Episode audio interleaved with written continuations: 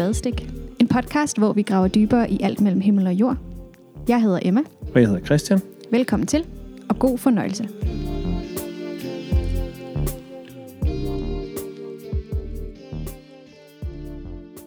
Jamen, velkommen til endnu en episode af Spadestik. Den her gang med øh, virtuelt besøg af, af Thomas Baldur, som sidder over, over i sin øh, lille landsby i Vadum. Øhm, velkommen til, Thomas. Tak for det. Øhm, du er jo med i dag, fordi at øh, vi i foråret udgav en, en episode, hvor vi talte lidt med Gunni Bjørsted om øh, kristen etik. Det lyder jo ikke sådan øh, spændende, når man giver det den, den overskrift, men øh, det er faktisk ret spændende, og øh, vi kaldte den, men hvad må vi så? Og ja. det er et af, de, et af de episoder, som rigtig mange af jer, der lytter med af og til, har, har hørt på. Måske er det, fordi I godt kan lide Gunni, og måske er det også, fordi at I synes, at emnet er spændende. Um, og det, vi sådan lidt tog udgangspunkt i der, det var den der antagelse af, at det i vores tid uh, er spørgsmål om etik og hvordan man lever sit liv, der rigtig meget uh, skiller kirken ad og, og skiller kristne ad og gør uh, sådan fylder, fylder de samtaler, øh, der er rundt omkring. Mm. Og så var det, at vi skulle lave en optagelse med dig, Thomas. Og så sagde du, det, det var en rigtig god optagelse. Hvorfor har I ikke også talt om det her? Og øh, mm. et af de svar på det spørgsmål, det er, at, fordi, at det er fordi, der ikke var mere tid. Og det andet svar på det spørgsmål, det er, fordi at det skal vi tale om nu. Og hvad var det egentlig, vi skulle have talt om også? Jamen, øh, jeg tænker jo, øh, og tak fordi jeg må være med her i dag, øhm, ja. øh, når vi sådan i det hele taget i, i kirkelig sammenhæng taler om, om noget er, er rigtigt eller forkert, eller etisk eller uetisk, så, så har det jo rod i, at vi også i kirken tumler med et begreb, som hedder synd. Og øh, og det får måske ikke så meget uh, airtime, uh, som, som det burde få, fordi det, måden vi forstår det begreb på, uh, er sådan et underliggende paradigme, som i virkeligheden påvirker os meget mm. mere, end vi selv er klar over. Mm.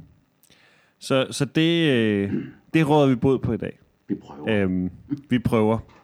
Og sådan helt overordnet set, så, så havde vi jo en samtale med Gunni, hvor vi talte øh, en del om øh, sådan de to grøfter, man, man skulle undgå at falde i. Øh, den ene grøft var, det er lige meget grøften, hvor at, at det er lige meget, hvordan vi lever vores liv, fordi, nå ja, øh, måske fordi, at Gud alligevel tilgiver vores synder, eller måske bare fordi, vi kan ikke overskue at tale om, om de svære spørgsmål mere, så vi siger bare, det er fint alt sammen. Mm. Og den anden grøft, det er den der grøft, hvor man har regler og paragrafer for alt muligt, og man siger, du skal leve dit liv sådan og sådan og sådan, og hvis ikke du gør det, så er du forkert på den.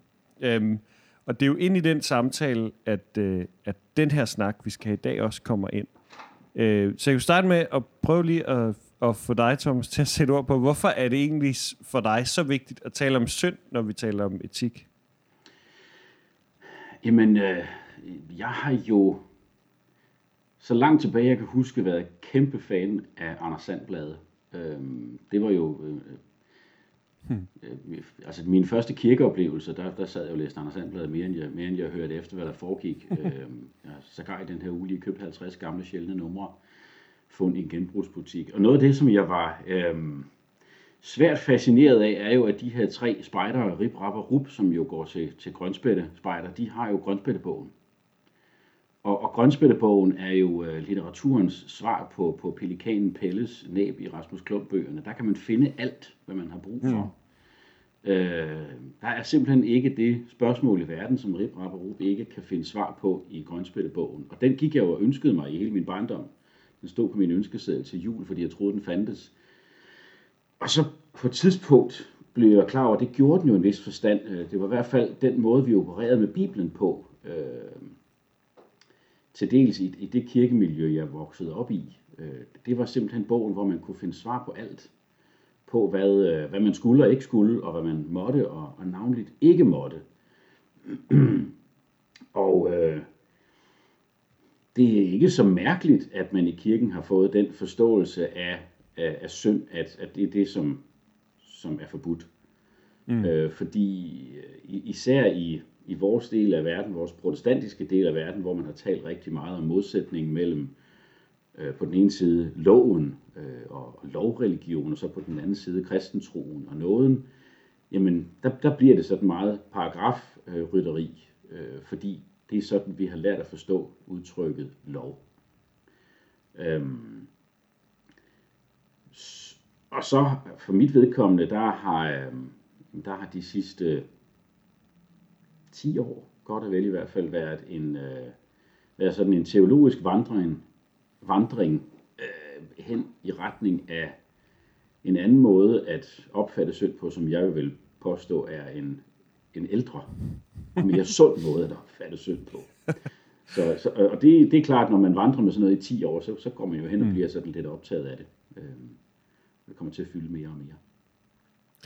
Ja, for man kan sige, at hvis vi skal, hvis vi skal forstå, hvad der er rigtigt og forkert, så er vi også, altså, så er vi nødt til at forstå, hvad der er forkert i gåsøjne. Nu laver jeg citationstegn, det er der ingen, der kan se. Men, øh, men, men vi er nødt til også at forstå, hvad det, hvad det er, der, der ikke er godt, hvad der er forkert. Og det er jo så typisk det, vi har kaldt, øh, vi har kaldt for synd. Mm. Øh, især i sådan en grønspættebogs etik. Øh, kan, kan, nu taler du om en forståelse af synd, og så en, som du har. Kan du prøve sådan lige at rise op øhm, sådan et par grundlæggende måder at forstå ordet synd på, som, som har hersket? Mm. Øh. Jamen, øh, man kan sige helt tilbage fra, fra da, øh, da, da jøder selv oversatte deres egen hebraiske tekst til græsk, der kom det hebraiske Torah til at blive oversat med det græske ord nomos, som betyder lov. Øh, og det er jo så ført med over i det nye testamentets tale om loven, og så når vi så læser i vores nye testamente på dansk, så oversætter man det rigtigt nok, loven.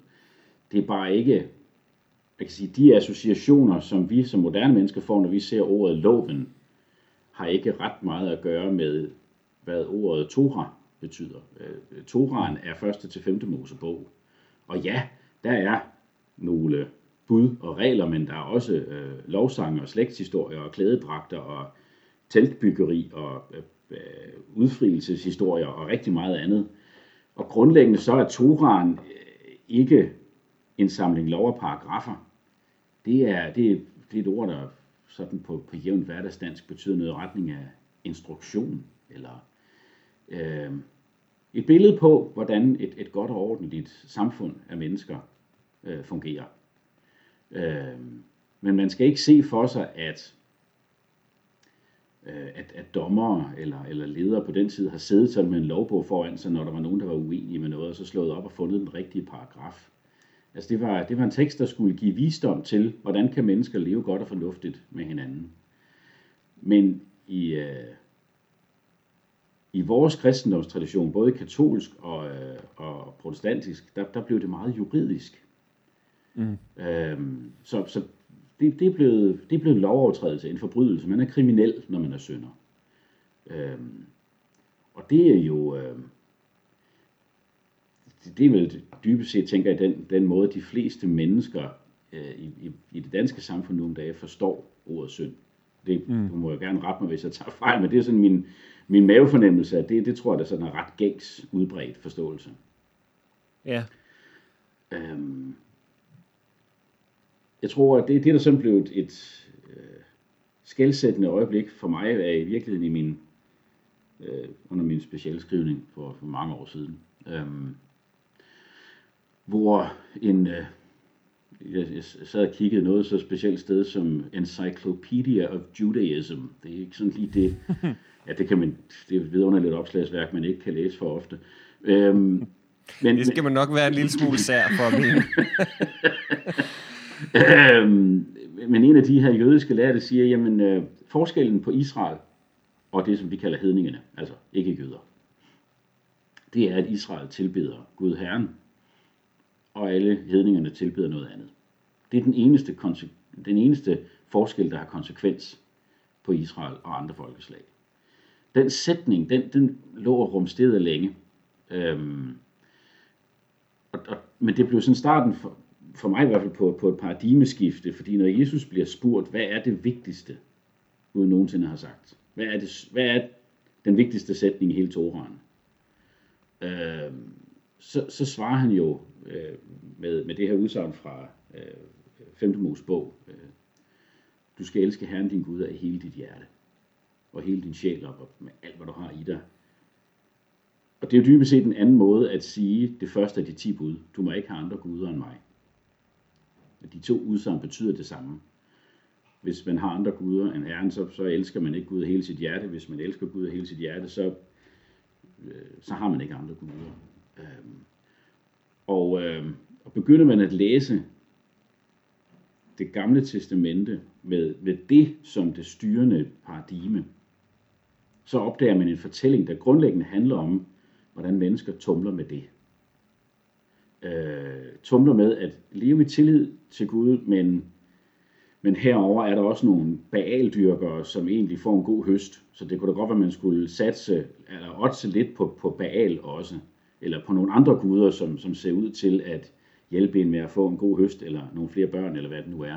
Og derfor så bliver fortællingen om og om igen, at, øh, at Israel ikke elsker Gud hele hjertet, men, men sådan satser på flere heste, eller guder, eller hvad man vil kalde det. Mm. Øhm, og, og for mig er det i hvert fald øhm, hen over de her sidste 10 år blevet sådan det væsentligste paradigme, når jeg taler om synd. Hvor er mit hjerte henne?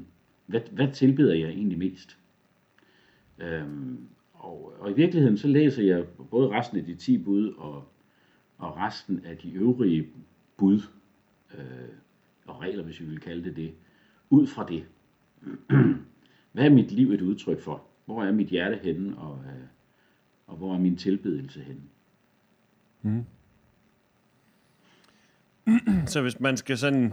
Øh, ja, det er svært, det er svært lige at rise op, det, for det, det, det, er det, det er en del i det, du siger, men altså sådan, man kan sige traditionelt, så, eller sådan, det, den gængse forståelse af synd i vores samfund handler noget om, øh, en meget konkret... Øh, ja, lidt som en retssal, hvor man enten bliver dømt skyldig eller ikke skyldig. Altså man har overtrådt en eller anden paragraf, og hvis man har gjort det, så har man syndet. Mm. Øh, og, og det, som du så foreslår, som både ældre og sundere, er, at, øh, at vi mere øh, tænker synd som øh, at have sit, sit hjerte andre steder, det bliver måske lidt fluffy, men jeg tænker synd som, man kunne sige, afgudstyrkelse. Mm.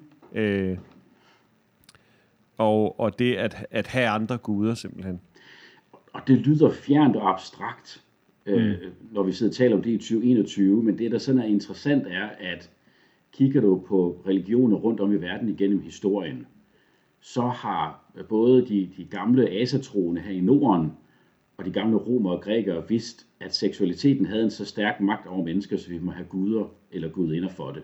Så vi havde Freja i Norden, man havde Afrodite øh, og Venus ned omkring Middelhavet. Vi har, man har også vidst, at magt har en så stærk magt over os mennesker, så vi må have guder for det. Så vi havde Tyr i, i nord, og man havde øh, Mars og Jupiter øh, i, i de græske og romerske sammenhænge. Øh, Jesus siger, at du må vælge mellem, om du vil tilbede Gud eller mammon, som er pengeguden. Øh, I nord må jeg jo beklageligvis sige, at pengeguden hed Balder, og det er jo et bogstav væk fra mit efternavn, så det, det er ikke så godt. Øhm, men, men penge og sex og magt øh, udøver stadigvæk en, en nærmest religiøs magt over mennesker i dag, og det skal man sådan set bare på en vilkårlig dag tænde for sit fjernsyn for at konstatere. I dag taler vi bare ikke om det som som religioner eller som guddommelige kræfter. Det, der var man mere ærlig i gamle dage og kaldte en spade for en spade.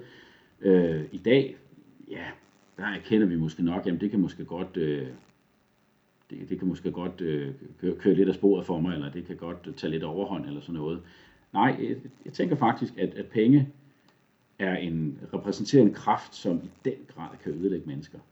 Og magt og sex og andre ting kan det samme.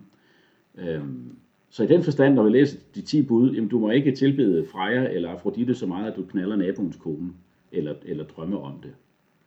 Øh, du må ikke tilbede magtguder så meget, at du slår nogen ihjel.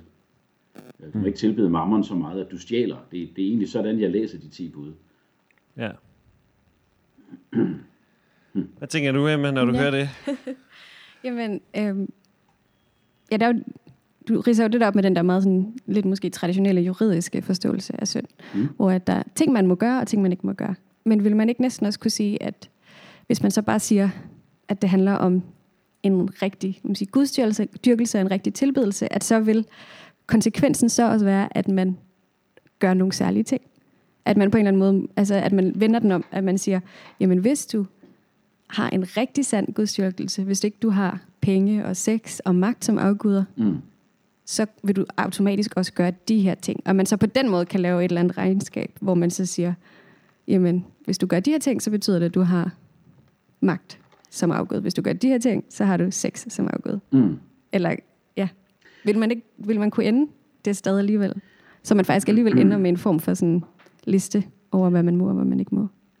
Det, det, jamen det synes jeg godt, man kan. Og, og jeg synes egentlig, jeg finder to øh, gode ledetråde i, i det nye testamente, fordi når Jesus bliver spurgt, hvad er det vigtigste, så peger han, som, som jeg sagde tidligere, dels på det her med, at du skal elske Gud af hele dit hjerte, men siger, at der, der er noget andet, der er lige så vigtigt.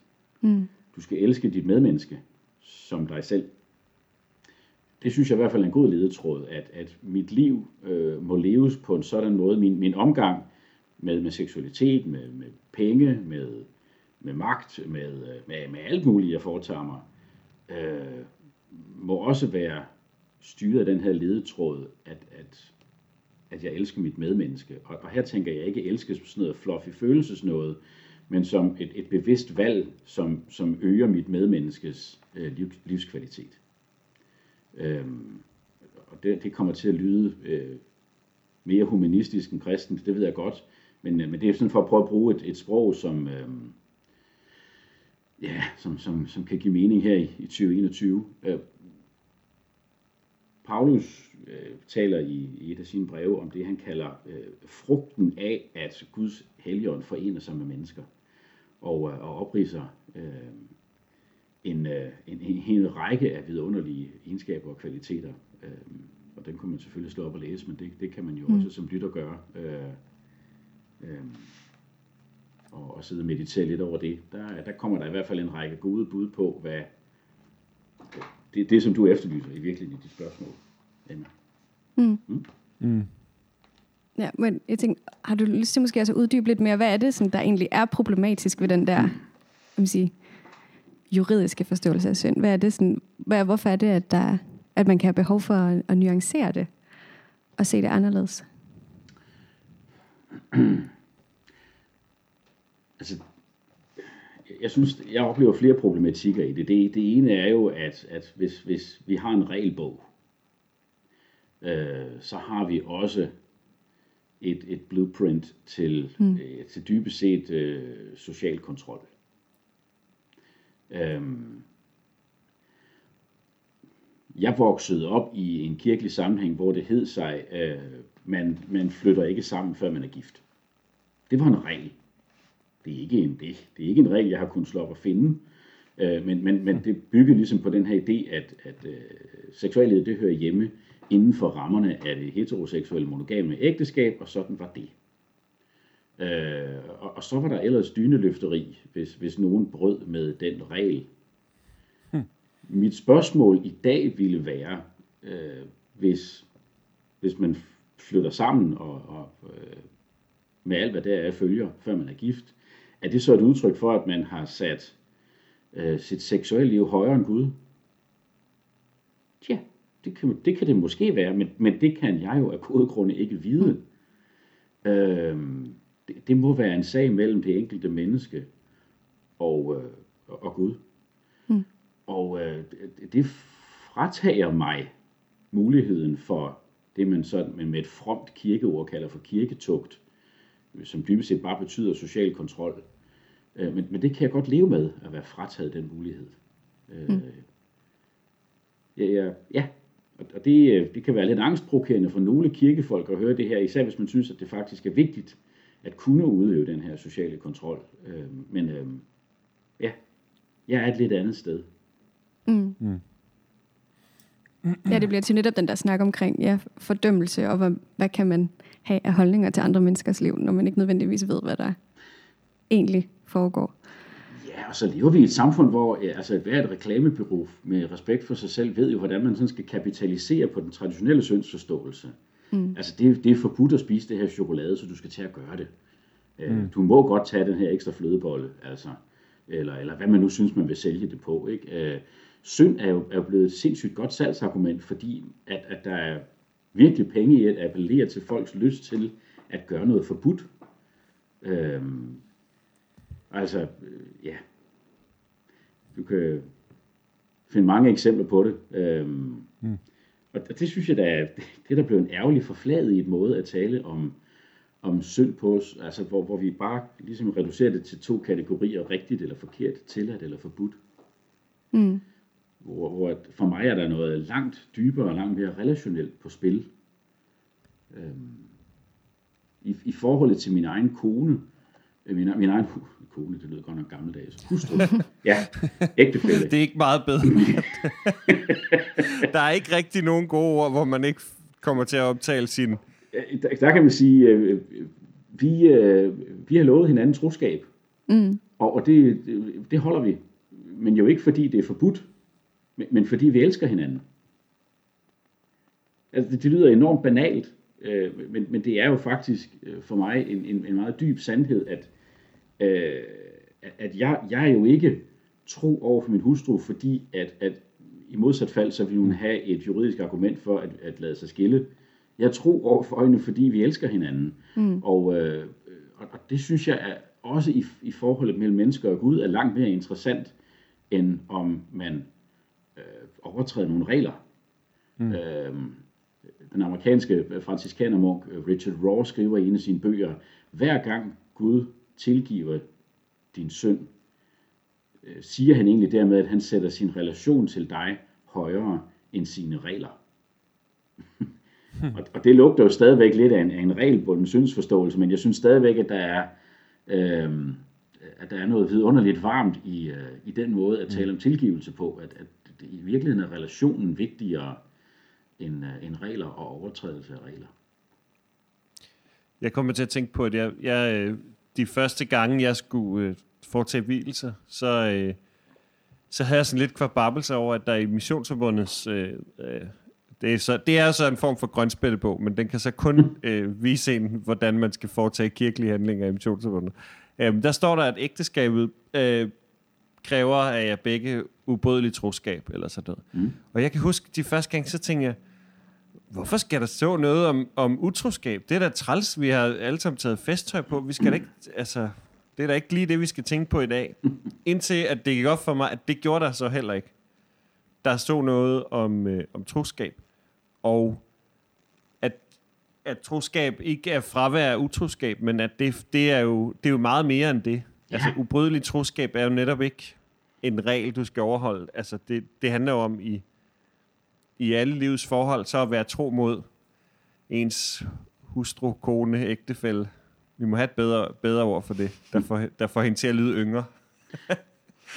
øh, men, men altså, det, at, at også der, der, der kan vi hurtigt falde i sådan en, en, øh, en regelbogs øh, forståelse af troskab, hvor det kun handler om ikke at gå i seng med nabokonen eller nogen som helst andre, men men det er slet ikke det, det handler om. Mm. Altså, det, der, der er alt muligt andet. Det handler, det handler positivt om, om troskab. Altså, og måske ja. er det også et perspektiv. Altså, etik er ikke bare øh, fravær af at gøre det forkerte, men at gøre det rigtige.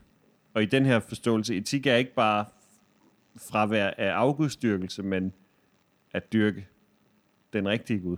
Ja. Øhm, Altså, der, der er jo noget øh, skønt og finurligt i, at når, når øh, ortodoxe kristne kigger på os protestanter og katolikker, så, så tænker de jo, I, I er jo det samme. Altså, der er jo ikke forskel.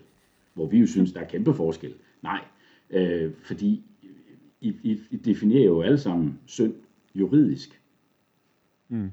Hvor man jo i, i den ortodoxe kirke øh, siger, jamen synd er noget, Gud må helbrede os for.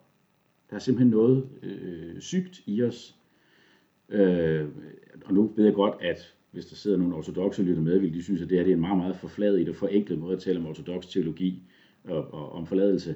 Øh, øh, men jeg synes lige den, den det perspektiv er interessant, også fordi øh, der faktisk også er øh, steder i Bibelen, hvor, hvor, øh, hvor synd er noget, som vi må helbredes for. Øh, og hvor, hvor, hvor Guds tilgivelse er, er lægedom. Altså der er et eller andet, der er gået i stykker, eller blevet sygt i, i relationen både til, til os selv og til Gud.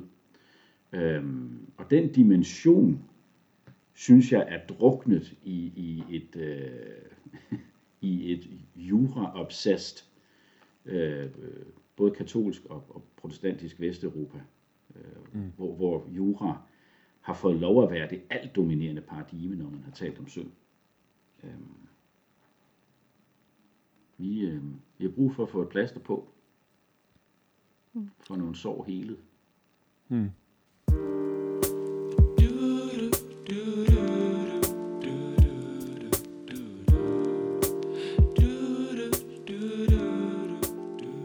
Du var lidt inde på det før, øh, i snakken om øh, social kontrol og dyneløfteri. Øh, mm. jeg, jeg tænker, det kunne være spændende at høre, hvad du tænker i forhold til øh, sådan de kirkelige, religiøse fællesskaber, vi, vi har rundt omkring. Øhm, hvis man forstår synd på den her måde, hvordan skal man så øh, hvordan skal man så leve sammen i, øh, i sådan i kristne fællesskaber rundt omkring? Øh, hvis ikke man skal gå og løfte dyner og udøve social kontrol, hvordan gør man så? Jeg tænker jo dels, at øhm, øh, man kan jo øh, man kan på en rimelig solid grund i talesætte nogle værdier. For eksempel omkring samliv. Øh, og så synes jeg faktisk, at øh, den her måde at, at tale om synd på, som primært, hvor er, hvor er mit hjerte henne? Øh, er det et udtryk for kærlighed til Gud, eller kærlighed til nogle andre former for kræfter eller guder? Det, det giver mig en måde at tale mere om synd på, ikke mindre. Og tale mere alvorligt om synd på, ikke mindre alvorligt. Øhm, en af de mest vidunderlige øh, billeder og fortællinger fra det nye testamente, jeg møder på det her, det er, hvor, hvor øh, i Johannes evangeliet, hvor Jesus øh, på, en, på en varm dag i middagsheden møder en kvinde ved en brønd, som i første omgang, så starter samtalen bare med, at han gerne vil have noget at drikke. Og, og som samtalen udvikler sig, så finder man ud af, at den her kvinde har haft en, en noget broget, et, et noget broget seksuel historie med, med en række skiftende partnere, hvilket i hvert fald i datidens samfund var meget ille set. Øh, men der er ikke rigtig noget tidspunkt i den samtale, hvor Jesus løfter pegefingre. Øh, det han gør, er at trække et billede frem fra Jeremias bog. Øh, et udtryk, som han kalder levende vand, eller rendende vand. Og i Jeremias bog, der er, det et, øh, der er det et billede, der betyder, at det at drikke af det friske, rendende kildevand, det er at tilbede Gud. Modsat det at tilbede afguder, øh, det er at, at stikke sit hoved ned i den, i den halvrådne cisterne og drikke brakvand. Hvor han siger til den her kvinde, du har simpelthen slukket din tørst i, i nogle steder, som, som din tørst ikke bliver slukket af, eller prøvet i hvert fald at slukke din tørst der. Øhm, og, og egentlig vil pege hende i retning af, at, at din tørst bliver meget bedre slukket ved at øh, drikke af det levende vand, drikke af det rendende vand, altså med andre ord, tilbede Gud. Øhm, og det bliver jo noget at tale om synd på, hvor vi ikke fordømmer, løfter pegefinger og taler om skyld og, og lovbrud og overtrædelser, men egentlig siger, at det er synd for dig, at, at du bliver ved med at gå og være tørstig, fordi du prøver desperat at slukke din tørst i noget, der ikke kan slukke den. Fordi som mennesker er vi skabt til at tilbede Gud. Vi er skabt, som, som det så fint hedder, i, i Guds billede. Øh, og det at være en afspejling af Gud, øh, og det at hente vores menneskelighed, selve det at være menneske, det, det, er, en, det er en løbende øvelse, som, som består i at, at, at være i en sund og god relation til Gud. Øhm, og det, det giver en måde at tale om synd på, som, øh, som, som for mig at se er langt mere alvorlig, øhm, men også mere varmt og ømt egentlig siger, jamen vores, vores liv må udspringe af at en sund og god relation til Gud, så vil de naturlige konsekvenser være, at jeg elsker mit medmenneske. Og, og lever på en måde, som, som fremmer mit, mit medmenneskes velvære. I mine økonomiske dispositioner, i mine øh, seksuelle valg, i mine øh, alle mulige dispositioner. Giver, giver det mening, eller? eller? Ja. Mm. Mm. Jeg tænker på i praksis, hvis man skal, hvis man skal leve det der ud, øh, kræver det så også, og det er, min, det er min egen refleksion nu, kræver det så ikke også, at man øh, øver sig i at lade den anden, altså nu, nu taler jeg lidt sådan på vegne af en anden kirkelig, fiktiv kirkelig organisation, ikke? Mm. men at man øver sig i at lade den anden eller den enkelte faktisk svare på spørgsmålene. Jo. Også om, hvad for noget vand de drikker. Jo. jo. øh, at, at man på den ene side bliver meget bedre til at turde tale om det vand, vi går og drikker. Øh, fordi det er jo så øh, det er jo så sådan en lille sideting. Det, det er jo, at vi jo faktisk holdt op med at tale om etik sådan særligt, fordi vi fandt ud af, at det, det kunne vi ikke finde ud af, i hvert fald ikke på den måde, vi, vi gør det nu. Mm. Øhm, men hvis man nu skulle blive bedre til at tale om det igen, for det er jo faktisk ret vigtigt, hvordan vi går og lever vores liv, ikke? Øhm, så, så skulle man måske øve sig på øh, at lade, lade folk simpelthen svare selv. Ja. Og, og stole på, eller give dem, øh, hvad hedder det, give dem autoritet til at sige, okay, du siger, du drikker levende vand, jamen så er dit svar nok bedre end mit. Ja. Øh, øh og, og det kan godt være, det kan jo så endda godt være, at man kan kigge udefra og sige, det ligner ikke. Det ser ikke så godt ud, det vand, du drikker, eller fra Nej. mit, men altså, hvis, hvis du bliver ved med at sige, at, at du drikker det gode vand, så øh, tillykke med det. Jamen altså, øh, mange kristne ynder jo at, øh, at, at hive fat i, i at, at i Jeremias bog er der et løfte om det, vi kalder en ny pagt. Det er jo sådan det her fine øh, interne øh, kristen begreb for, for kristentroen, den, den nye pagt, eller den nye aftale. Øh, men noget af det, som Jeremias jo siger, det er, at den, den tid skal være kendetegnet ved, at ingen skal længere gå og belære sin landsmand og sige, du skal, du skal kende Herren, og du skal sådan og sådan. Det, det skal faktisk være en sag mellem det enkelte menneske og Gud. Øh, og ja, derfor så må det i højere grad være noget, hvor vi i stedet for at, øh, at, øh, at tale i sætninger med spørgsmål, eller med udråbstegn og, og punktummer, at vi i stedet for taler i sætninger med spørgsmålstegn. Mm. Det, det, det, det tror du har en rigtig øh, god pointe i. Ja, det er jo, der, der bliver spillet mod et, et helt andet frihed, eller sådan til at leve måske liv på forskellige måder, fordi man ikke på samme måde har en formel for, hvordan det gode liv i tro skal leve. Men det er jo så også der netop, det måske også kan blive sværere. At man lige pludselig, hvad er det så for en målestok lige pludselig, man skal, man skal have? Og skal man have en målestok? Og hvad skal man bruge den til? Ja. For der tænker jeg at man kan jo sagtens måske tænke, nå ja, men du synes, du drikker det, det levende vand. Du synes, du drikker det levende vand, men alle lever meget forskellige liv, og jeg mm. synes, tror egentlig ikke, at I drikker det levende vand, fordi mm. I må have misforstået noget. Eller sådan, man har nok alligevel en eller anden idé om, hvordan man skal leve sit liv på en ordentlig måde. Og så, ja. ja. Altså, det er jo enormt svært, fordi vi vil jo på en eller anden måde bare gerne være, være åbne og prøve at forstå alle for, mulige forskellige former for livsstil og livsvalg, men kan alligevel godt have en eller anden idé om, at der er noget, der er bedre end noget andet. Og det er som om, det også er lidt farligt at synes det. Ja, ja. At det, er sådan, det er lidt en upopulær holdning at have, at der er nogle måder at leve sit liv på, som måske er sundere og mere og bedre end andre. Mm. Og det er jo der, hele etiksnakken bliver så enormt svær. Og hvor man kan sige, at hele det her idé om afgudstyrkelse, den åbner den jo op, fordi den stiller folk meget mere frit, men den, den, den ja, snakken er stadig svær. Ja, og for nogle af det er jo angstprovokerende at, at tale om synd på den her måde, fordi mm. øh, jamen, øh, hvis, hvis vi følger den her kurs, ender det hele så ikke bare med at sejle. Altså, så gør alle jo bare, hvad de, hvad de selv synes, er, de har mest mm. lyst til, og, og det kan man jo ikke regne med. Og, det gør de jo i forvejen. Ja, ja. Og, og altså, jeg, jeg, jeg,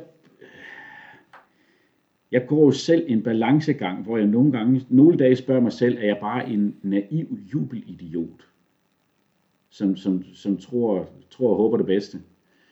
Øh, og, og, og på den anden side, så tænker jeg,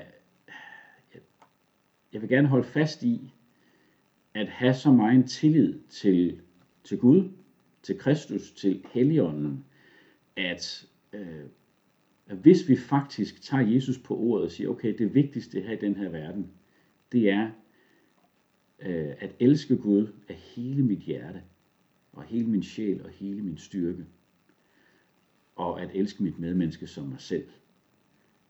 Øh, altså, og det er vigtigt at holde fast i begge dele, fordi at elske Gud uden at have blik for medmennesket, det ender bare i noget utåligt fejserisme. At elske sit medmenneske, men ikke være ligeglad med Gud, det er bare det, vi kalder humanisme, og det kan man sige meget godt om, men, men kristen næstekærlighed er det ikke. Kristen næstekærlighed er at holde de her to ting i en balance.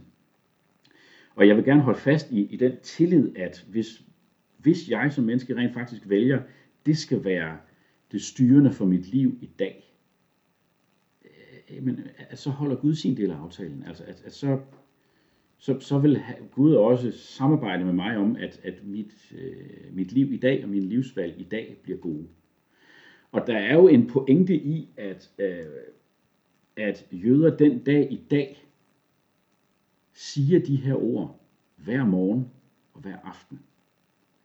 Og vi må gå ud fra, at det her er ord, som både Jesus og Paulus og Peter og alle de andre har sagt hver morgen, når de stod op, hver aften, inden de gik i seng. Hør Israel, Herren vor Gud, øh, Herren, vor Gud er, er, Herren er vor Gud, du skal elske Herren din Gud af hele dit hjerte, øh, og, og hele din sjæl og hele din styrke. Øh, det at rent faktisk sige de ord, og minde sig selv om det, øh, det, det, har en, det har en værdi. Øh, man har også en tradition i jødedommen, hvor man faktisk har de her ord skrevet på, et, øh, på en lille rulle papir, som bliver lagt i en lille boks, som man skruer fast på sin dørstolpe, sådan så man, når man træder ind i sin hoveddør, så er det det, man ser. Øhm, og det, øh, det kan man synes virker lidt fjollet men, men, øh, og, og meget øh, rituelt, men, men øh, der, der er måske en pointe, at vi mennesker har brug for at blive mindet om, hvad det egentlig er for nogle værdier, vi har besluttet os for, vi synes skal være de vigtigste her i livet. Et par gange om dagen måske. Mm.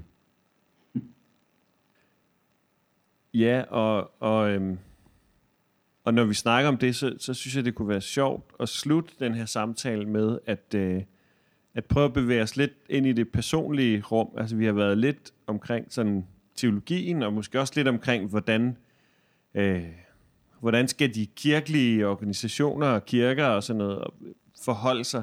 Men, men øh, det kunne måske være spændende at høre, hvad, hvad betyder det her for den, for den enkelte og for os som mennesker, når vi kigger på vores eget liv? Altså, hvordan skal jeg, hvad betyder det her for, hvordan jeg, jeg ser på mig selv som, som menneske øh, i forhold til synd? Mm. Øhm. Jeg tror, det, øh, det jeg i hvert fald oplever for min egen del, er, at det, det gør både noget for øh, mit eget syn på mig selv som menneske. Det gør også noget i forhold til mit gudsbillede. Og, og de to ting hænger jo i min verden mm. tæt sammen. Øhm,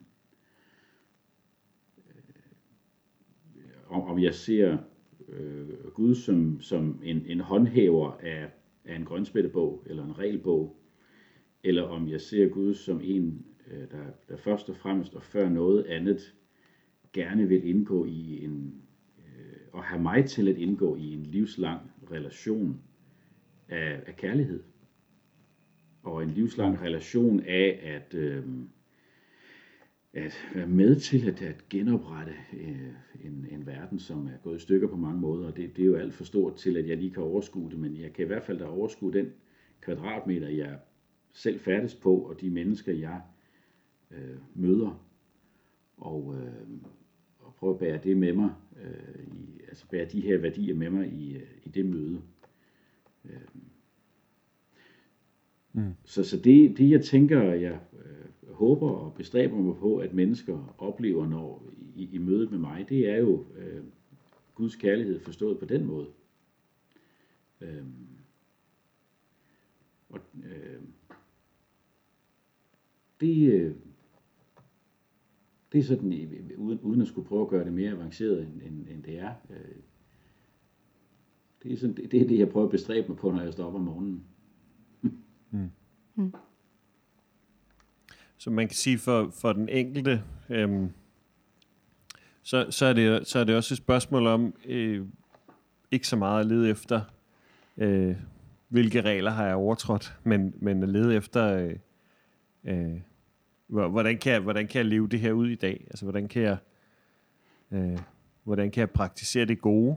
Mm-hmm. Og, øh, og jeg tænker også et eller andet sted, der, der er også, øh, det tror jeg, synes jeg, mange af dem, jeg taler med, øh, jeg synes jeg, de har brug for at høre dem. Det er jo så også altid. Det er lidt, lyder lidt et eller andet. Ikke? Men, men altså, det, jeg tænker, at rigtig mange kunne have brug for, at, at øh, et eller andet sted også inkorporere den der tillid til deres egne svar øh, på de etiske spørgsmål. Øh, når jeg taler med mennesker om, hvordan de lever deres eget liv, om synd i, helt nede i det mest jordnære, nemlig der, hvor vi selv lever, ikke?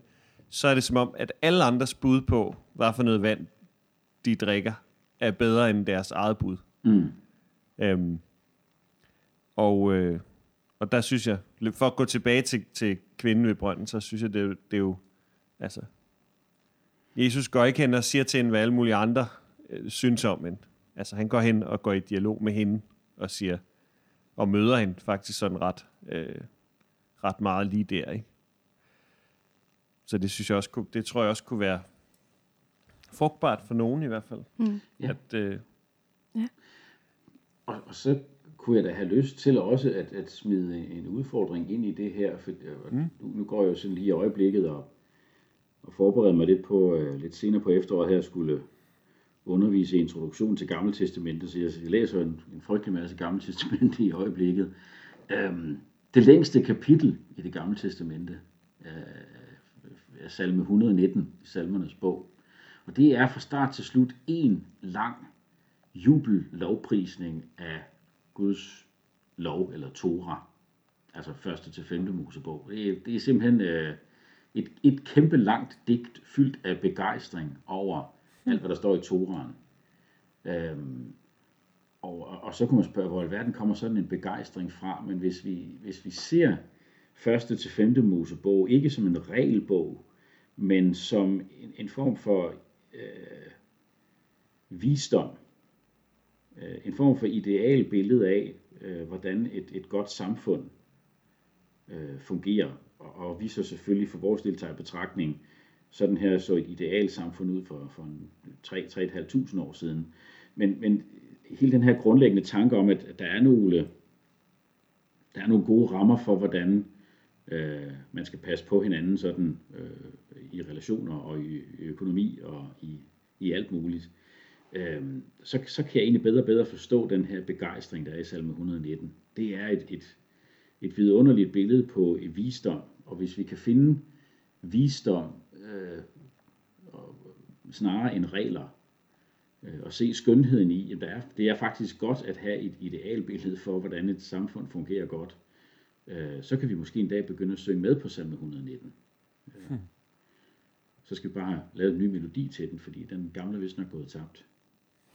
Ja, det, det kan også godt være, at den skal, den skal omformuleres en lille bit smule for at kunne du til, øh, til moderne. Den, altså, den er jo så lang, så måske selv Grundtvig ville sige, ah, Ja, det er det. kunne vi, kunne vi korte den lidt et par steder?